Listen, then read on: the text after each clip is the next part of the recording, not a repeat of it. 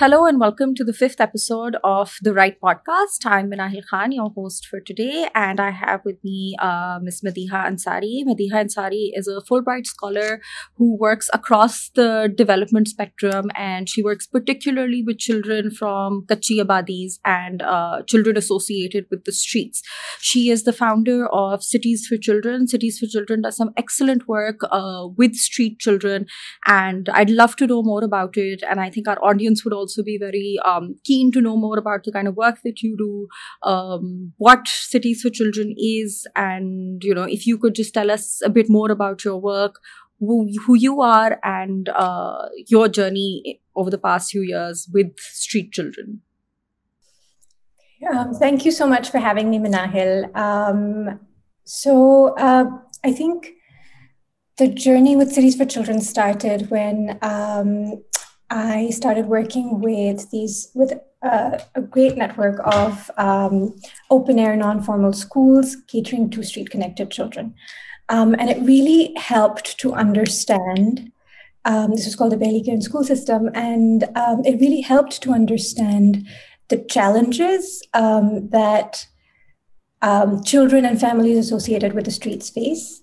it was it was a bit of a deep dive when it comes to kind of really understanding why it is that children are on the streets or why it is that the choice between going to work and going to school is really not a straightforward one for, for a lot of families.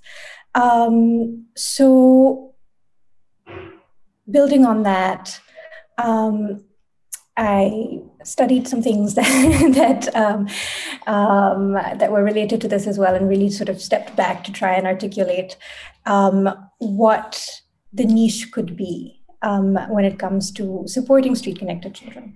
Um, and um, I did sort of I, I, did my, my, my research around what a useful education could look like for children specifically from displaced uh, communities in Pakistan. And um, again, building on that, Cities for Children was set up to protect what is framed as the right to a childhood. Um, so, the right to read, to play, and to feel safe. Um, these are simply articulated, but are grounded quite strongly in the Convention on the Rights of the Child. Um, and the work that we do is largely around supporting organizations that work with street children or street connected children um, to build programs around learning as well as well-being. Um, this is this is really interesting, um, and I'm I'm assuming that there's a lot of work that that needs to be done in this regard because especially with children connected to the streets like street connected children we see that they kind of fall within the cracks and there are lots of development policies that come out of the state as well but they don't really cater to street children um, so it's it's good to see that there's an organization that works directly with these children um, I I was doing a bit of research and we I saw that there are about there are three different streams in which you work. Um, the Sikho Sikhao Saathi, the um, and there there are two others as well. So if you could just explain what those are and what um, you know how they came about. Sure. So each of the each of the streams is related to the, the three um, strands of work um, that I mentioned. So the right to read, to play, and to feel safe. And each of these strands is pretty interconnected. Each reinforces each other because happy children learn better, um, and well-adjusted children learn better and are more likely uh, to stay in school. Um, and also, we do try and, and put in learning objectives when it comes to our play programs. Um, so I'll start with play because it's my favorite. Um, and uh, again, you know, play is a right. Um, and it's it's often seen as a luxury and isn't isn't a priority. But there's a lot of evidence to show that play uh, for young children um, has a huge role to play in terms of uh, developing social emotional skills, in terms of even developing sort of, in terms of brain development. Mm. Um, and so some of the programs that we do are called Hasti Basti programs. Um, and uh, through this, we work with universities, train up uh, cohorts of university volunteers to go and deliver these sessions um, that are designed to build social emotional skills in playful ways. Um, so um, we have, um, you know, we do some things with crafts, some things with toys, but each session sort of builds off of each other. Um, so that it's not a one-off ad hoc activity, but there's it's intentional and there's there's uh, impact uh, at the end of it. The Sikho Sikhao Saathi uh, program evolved out of the COVID 19 pandemic, really, um, because uh, when schools were closed and when sort of, you know, this whole, when education suffered this huge shock as well, um, some of the kids who didn't have access to digital options hmm. uh, were these children from from from communities um, that yeah. we work with and um, we wanted to find ways just to keep them learning uh, through the pandemic and just make sure that even if um, that, that that that connection wasn't lost um, yeah. especially because these are kids who are at high risk of dropout already um, already yes so um, through this program what we do is that we work to train uh, Bade Saathi, um, we work very closely through partners um, to train uh, Saathi, who are older children, grades four, five, six, to be teaching Chote Saathi and be giving mm. these learning sessions to Chote Saathi within their communities in safe bubbles and uh, within their neighborhood. So it could just be, you know, kids, they, it's mostly kids they interact with anyway. Um, yeah. Was lockdown doesn't look like it it can in those in those settlements. Um, and um, what we saw was that, you know, I think um, apart from being, you know, trained to follow COVID 19 SOPs when, when they went back into their schools and classes, they were washing their hands um, first thing. Um, the teachers didn't have to kind of push that, but also there were sort of, it was a very beautiful bond um, that was created between the Bade, Bade and Chote Saathi. And there was a lot of, there was a lot that the Bade Saathi got out of it as well um, mm. in terms of leadership, responsibility, and feeling that they could do it. Um, so so um, that's been that's been sort of something that we've really loved doing. Um, and then in, under the safety strand, we we we work to reinforce positive mental health. Um, and uh, this has included some workshops with teachers, especially around managing behavioral difficulties and learning difficulties, but also um, if, if, if it's okay to show later on, maybe or, or now, um, we did a little animation around uh, positive caregiving um, yeah. because so many protection issues came up during COVID 19. Hmm. Uh, so we did a little animation called Maar Nahi Pyar. We made a resource uh, in English and Urdu. Um, and it so happened that it was launched around the time that um, anti-corporal punishment legislation was being was was being passed and uh, pushed um, in the capital. Um, so those those tied together quite nicely because legislation is hugely important, um, and so are the very practical strategies um, and that and tools that people can have in place of corporal punishment. Um, yeah. We'd love to see this uh, animation. I, if you want to share your screen, uh, perhaps you could, and we could play this right now, or if you want to do it later, however suits you better. Great. Um, so it's a very simple animation, but each frame has a lot of thought behind it. so I'll I maybe sort of talk through things a little bit.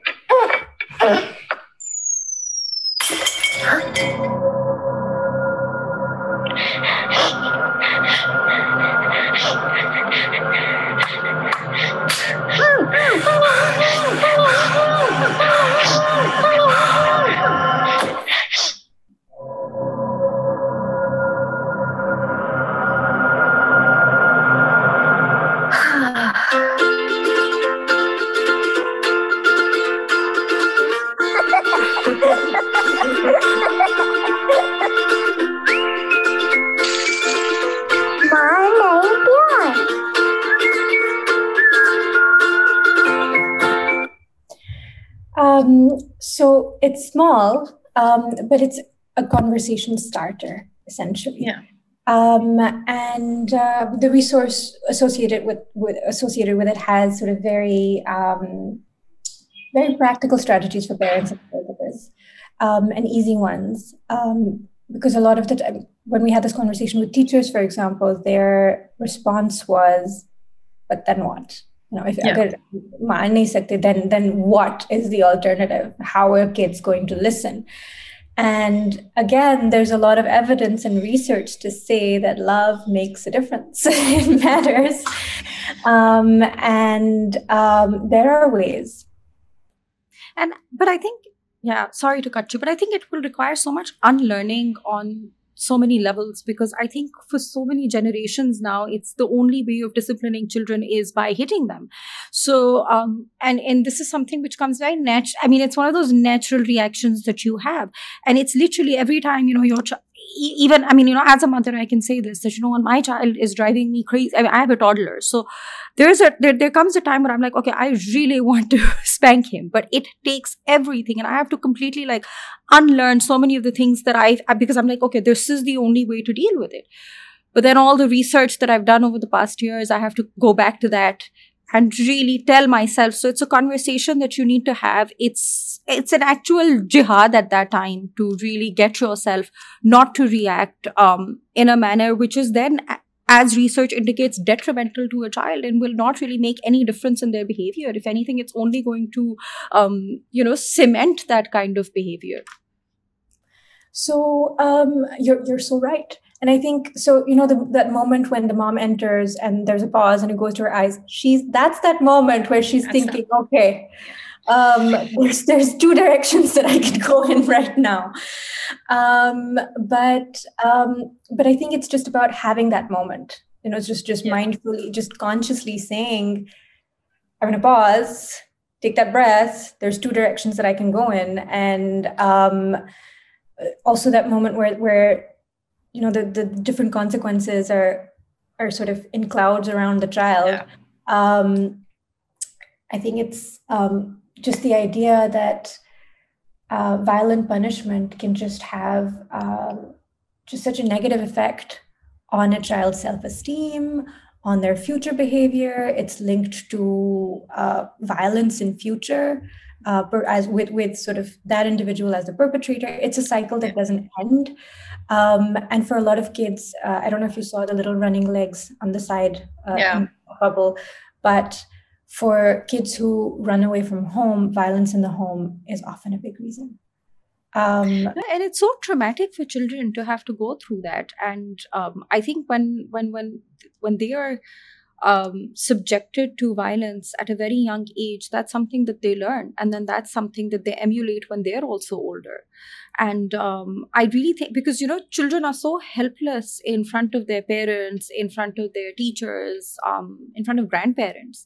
And I think this really kind of takes that helplessness and it really drives them further into, um, you know, into this cycle of violence and uh, so this is this is a great initiative i mean in terms of i mean looking at it from a very personal level though i feel that you know there's there's so much that needs to be talked about in regard to this because as i said that there's so much unlearning that needs to be done because if you see a mother struggling um, struggling with something like this, you'll also see people around her telling her that, oh, you know, you're not disciplining your child. If you're not hitting your child, you're not disciplining them.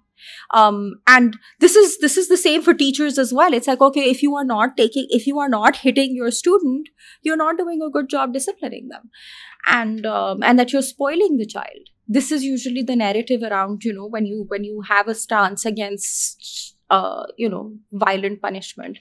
Um, but this is a great this is a great start and it's so important and uh, the video is so impactful it's very short but it's very impactful um, so this is this is this is great um, and even your other programs and how they've you've adapted them to, to covid is is pretty remarkable.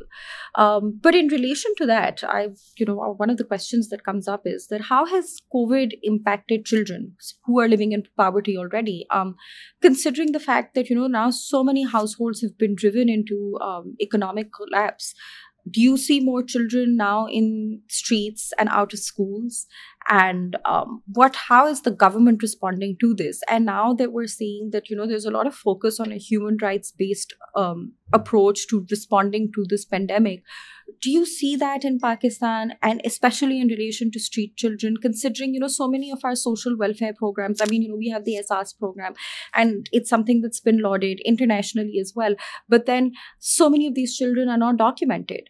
So how does it reach them um, so you know if you could just give us a bit of insight on that so I think that's huge, Minahil. So, so the, I mean, in, in, a in a word, it doesn't, um, because um, so so I think um, you mentioned the Ehsaas program. It's it's fantastic, and I think it's it's um, just sort of there's so many great elements to it, including one pro, one part of it uh, where uh, you know, parents are incentivized to send children to school, especially girls to school. It's a great concept. I think when it comes to street children um, or street connected children, I think one big thing really is um, there is honestly not enough conversation and not enough understanding around who they are. Um, so you see them, you know, you, you see them on the street. Um, and automatically, I think the public has a certain kind of perception around them. A big narrative is they are sent there by, you know, some sort of invisible gang or mafia. A lot of the time, you know, sometimes this may be true, um, but I think it's really important to understand the story behind that individual child um, and the many kinds of identities that that child may have. And um, in Pakistan, um, there can be sort of these these different kinds of uh, ethnic identities also um, that play a part. Um, there are some who may be. I'll talk about Islamabad. There are some who may be um, uh, of Afghan origin, and uh, you know that that's a complicated situation. Um, a lot of them have grown up here, but their origin is Afghan, and so th- I think there, there's a lot that they they need to kind of um, the government needs to kind of uh, figure out around that as well. I think it's it's it's yeah. not an easy question.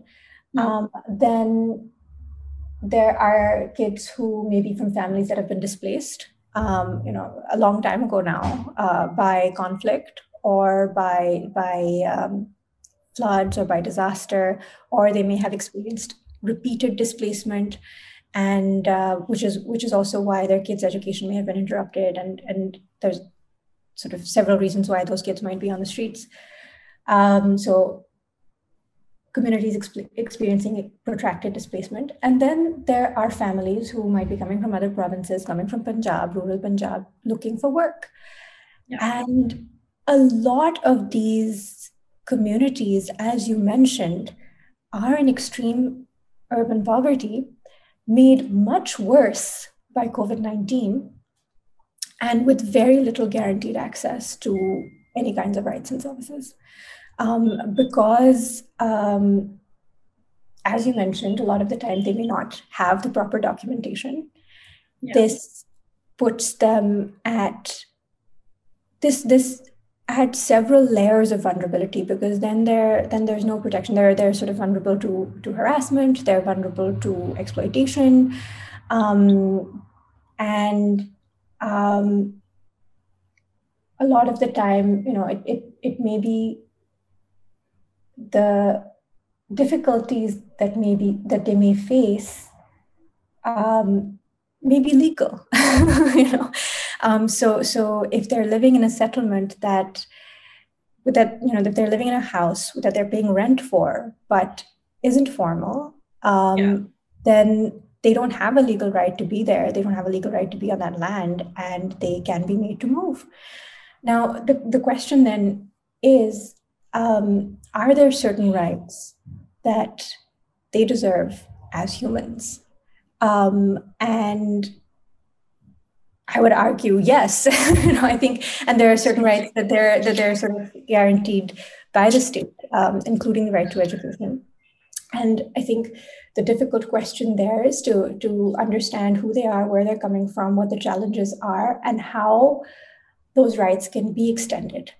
Yeah. Um, Uh, so so then kind of you know to design policies and programs to be able to reach um, uh, those kids, and I think um, as far as COVID nineteen is concerned, you're you're right. Um, it's taken a huge toll, especially on families relying on daily wages and and, and daily labor. Um, during lockdown, a large number of families went sort of slid really deep into debt. Um, there have been health problems. There have been, you know, it's it's been it's been a hard time for everybody in the world, but really yeah. more so more so for some. And uh, there has been an increase in the number of, of people that you see on the streets.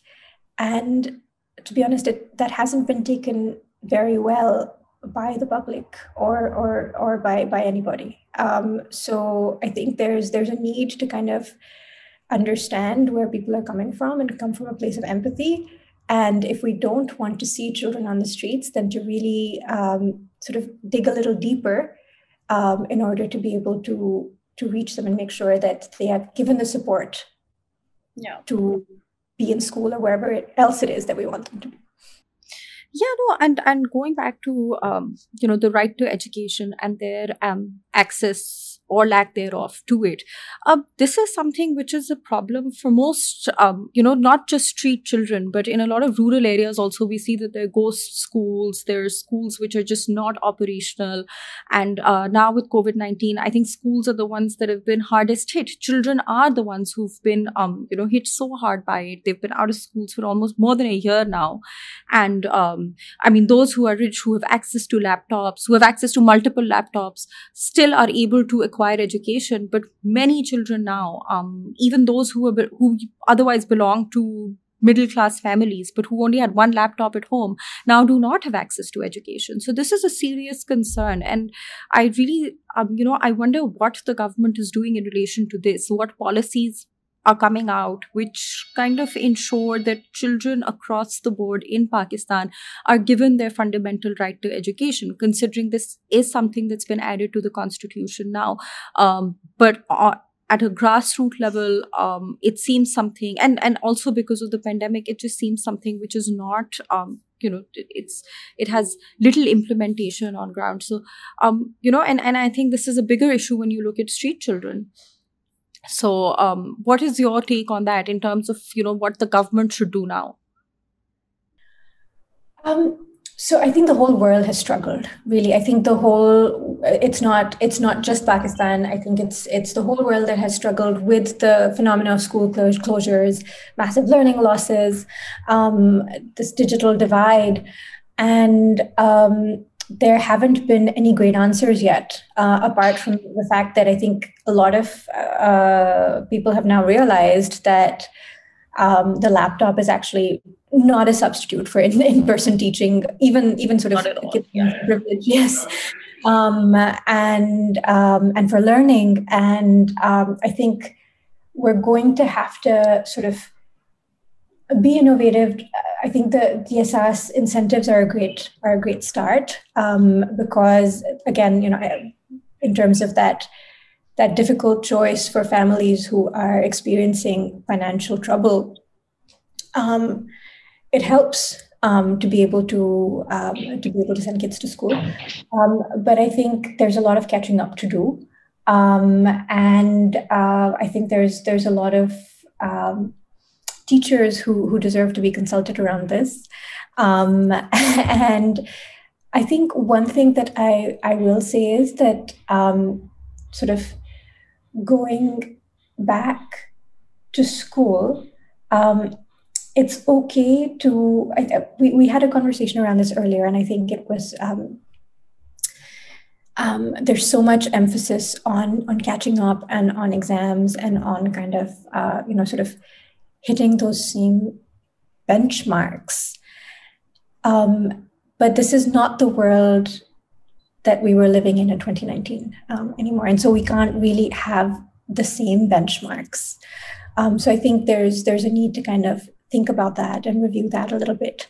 Um, and also to be able to give kids the support that they need when they're coming back into schools um, and and you know after this year of fear, after this year of chaos, when they're coming back into schools, I think for the next year, it's okay to to in the ideal world, we would be able to um, incorporate an element of teacher training that would um, enable them to give kids that better sort of um, that reassurance and that sort of just ease the transition back um, into education and into schooling and say okay you know we're here we're here for you.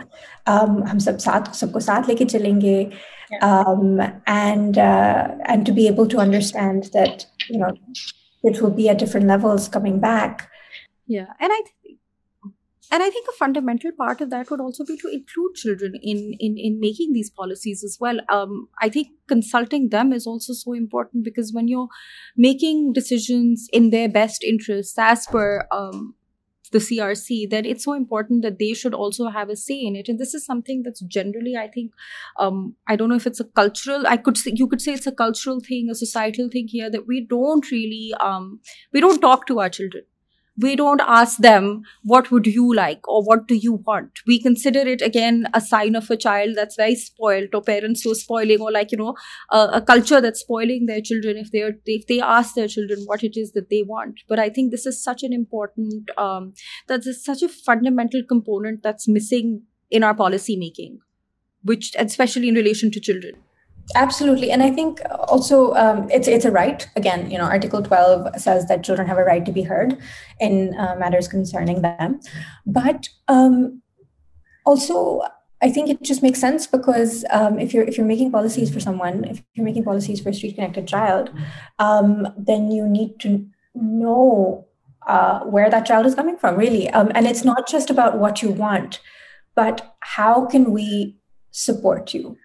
I think that question is really important to have with children, with their families. How is it that we can help support you to to kind of get to the stage, or or you know, um, and I think that will open up a lot of answers.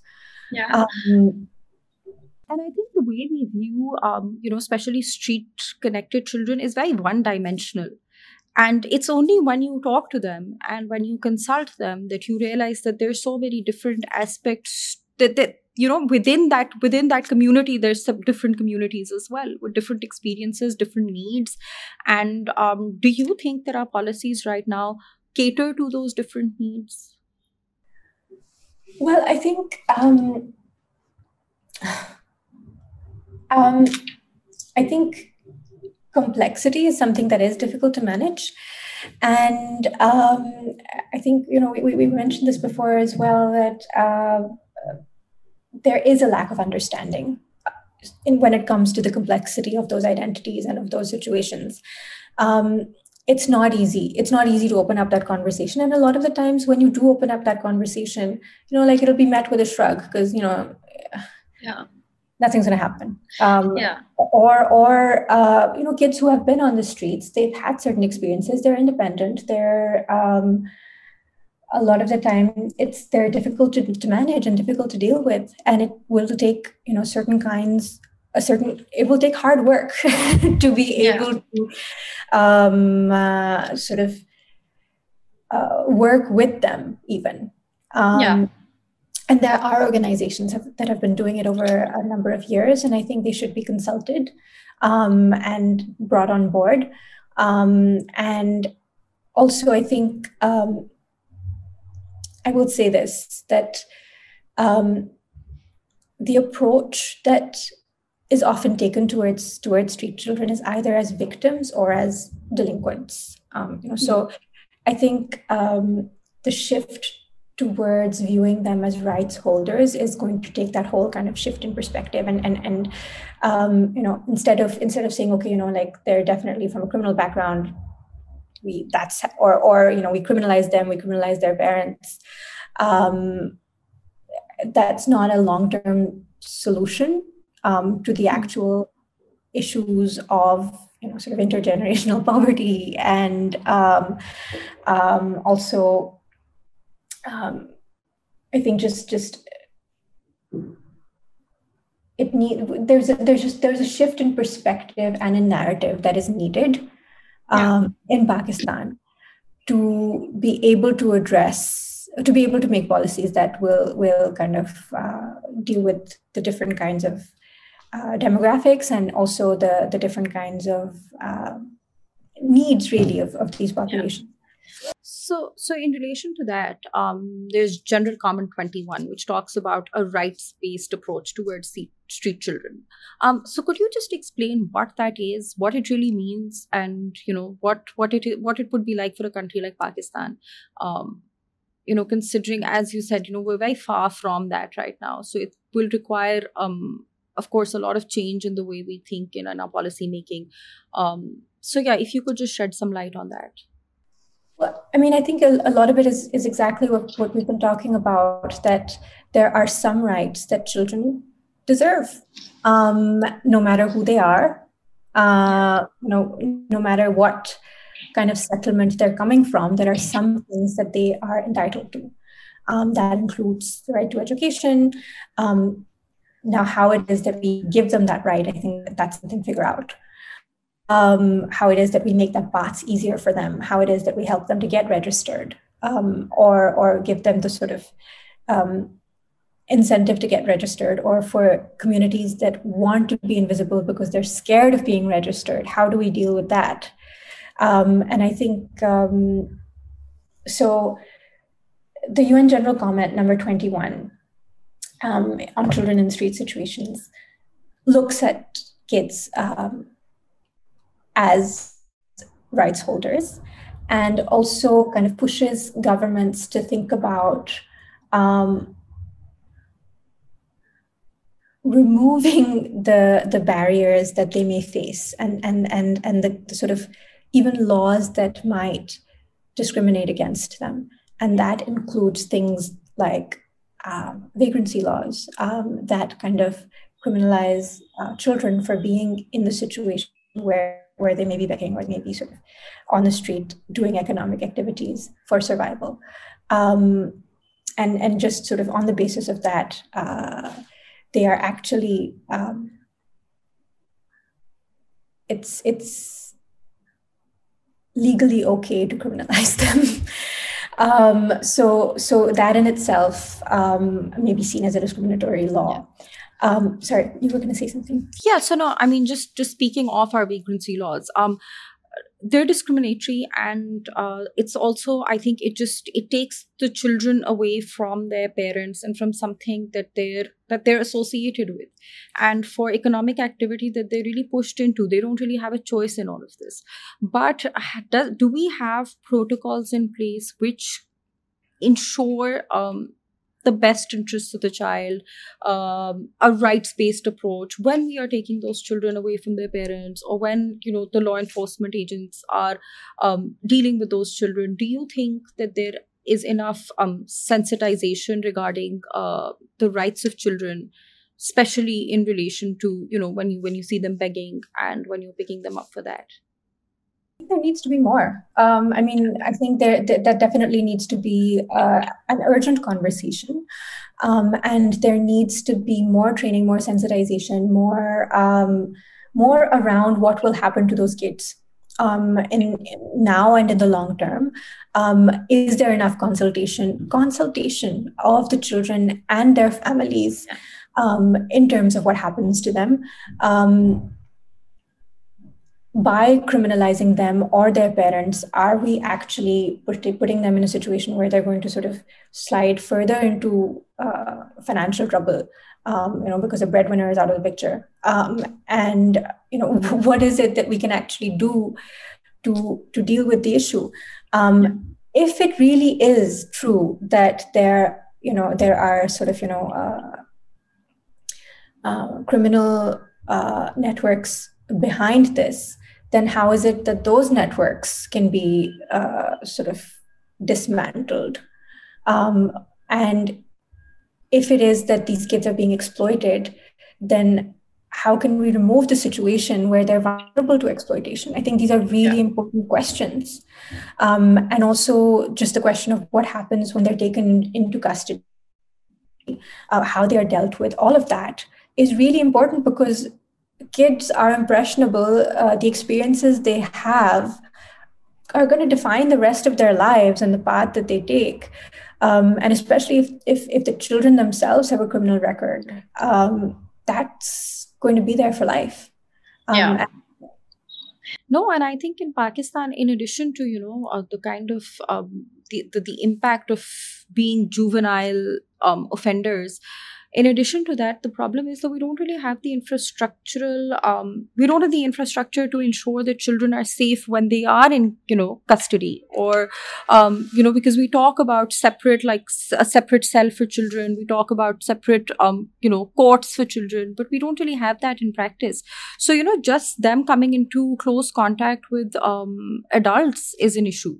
And uh, then also the fact that is it really in the best interests of the child to take them away from their parents? Because the idea is, and the way we view street children is that their parents are using them, and these are children who are not very, who are not attached to their parents, and who um, want to be emancipated from them. But is that really true? And in your interaction with street children, how do you think? I mean, what is your opinion on this? That do children really want to be um, you know independent of their parents or is that something that really does impact them and impact their development um, I mean, I think I will absolutely fight against this idea that just because a mother is poor and uh, has several children, she doesn't love them. I, I, will just, you know, it just, I can't, this doesn't compute. you know? um, and it's not fair.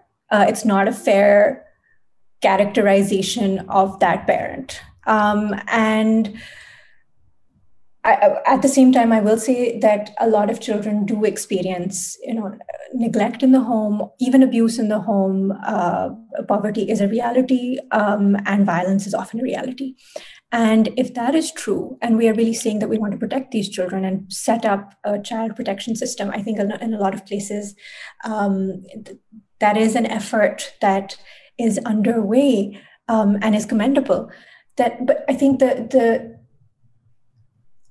the important thing is still to do the hard work to find out what's really going on and yeah. um, and to be able to say that you know these are children that need to be in, in, in a protection um, facility uh, until the time that we can work with the family and work with the parents to be able to uh, bring them back uh, to be able to reunite them and and and you know sort of but are we committed enough to do that I, I don't know if we are. Um, I think we can be. I mean, we should be. And I think, you know, that is the goal that we should aspire to reach. But my, I mean, I really do think that because we have such a one dimensional approach towards street children that I really don't think you know there's that effort to look into every individual family and the complexities of that family. And which is why this issue is so um, you know this is such a sensitive issue because there are those who are being exploited within their homes but then there are also those who derive comfort from their homes. So you can't have a one um, you know you can't have one rule for all of them. Um, and i think you know this is just something that's really lacking in the system as we see it right now.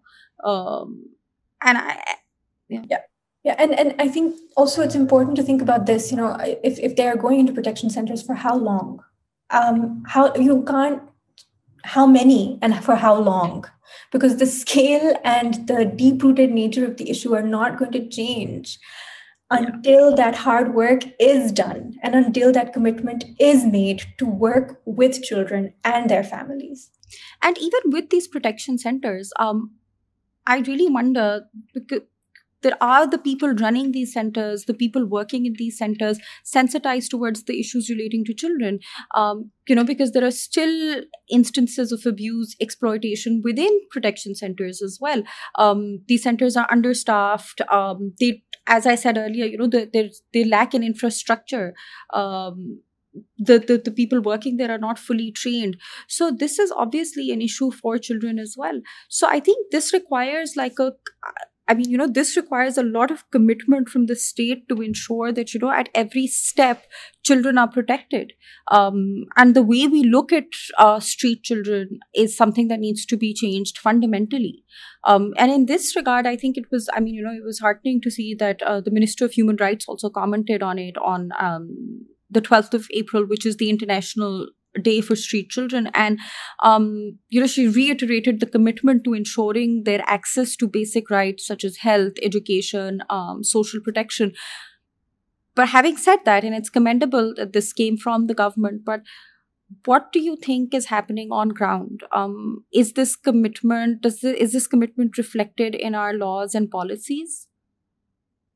I think there's an effort being made. And i think there's a it's a point where um, there's a lot of potential to figure out what to do with the child protection mechanisms and how it is that those processes are going to be implemented for the next um, few years because I, the, the, the legislation is at different stages um, in different provinces.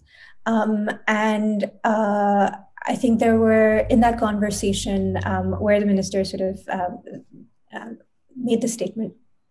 There were a lot of people who were are keen to push for change. It was hosted by um, uh, this MNA, uh, Ms. Mehnaz Akbar Aziz. Um, historically, there's been um, coordination between between her and between government across sort of key lines to bring about legislation against corporal punishment. It is possible again. You know, I think it is possible to come together on issues that everybody can agree on. Um, you know, everybody can agree are important, and I think if one child is going through a traumatic experience, that's one child too many. Um, and we, we we need to we need to kind of figure out what it is how it is that we we can put those mechanisms in place um, to better protect them um, and, and and that traumatic experience should most definitely not be uh, coming from uh, you know especially authorities that are there to protect them. Yeah. No but um no I, I i really think that you know you're, you're absolutely right uh, on this. And i think with as long as there's momentum on this internationally within pakistan and there's some you know there's some sort of um you know if, if we're answerable if the state is answerable um, and there is like an initiative there are initiatives like yours i really think that you know slowly this is going to be something that we can improve upon. Um, and i really because i really do think that you know street children at the end of the day are very vulnerable. Um, we call them resilient but i think resilience is the only choice that they have unfortunately in pakistan. And i really think that you know we need to we need to rethink how we view them um, and we need to rethink how we look at issues relating to them. Um, you know whether that's them begging on the streets how we look at their relationship with their families and of course this needs to come from the state. So it's good to see that you know there is momentum on this and um, you know we look forward to the legislation that will come through in relation to uh, the rights of children and the rights of street children especially. And um, you know i think it's it's actually really great the work that you're doing um, and you know how you've adapted your work to covid-19 as well um, so yeah thank you so much for this Madeeha and um, you know i really really enjoyed this conversation with you i think you know we got i had lots of questions before i came into this discussion but i think it was really organic and i really liked the fact that you know um, you know there was so much that that we were able to cover um, and i look forward to doing this again with you soon Thank you so much, Minahil. Thank you for, for your questions and for the conversation. uh, thank you so much for taking out the time, and uh, we hope to stay in touch.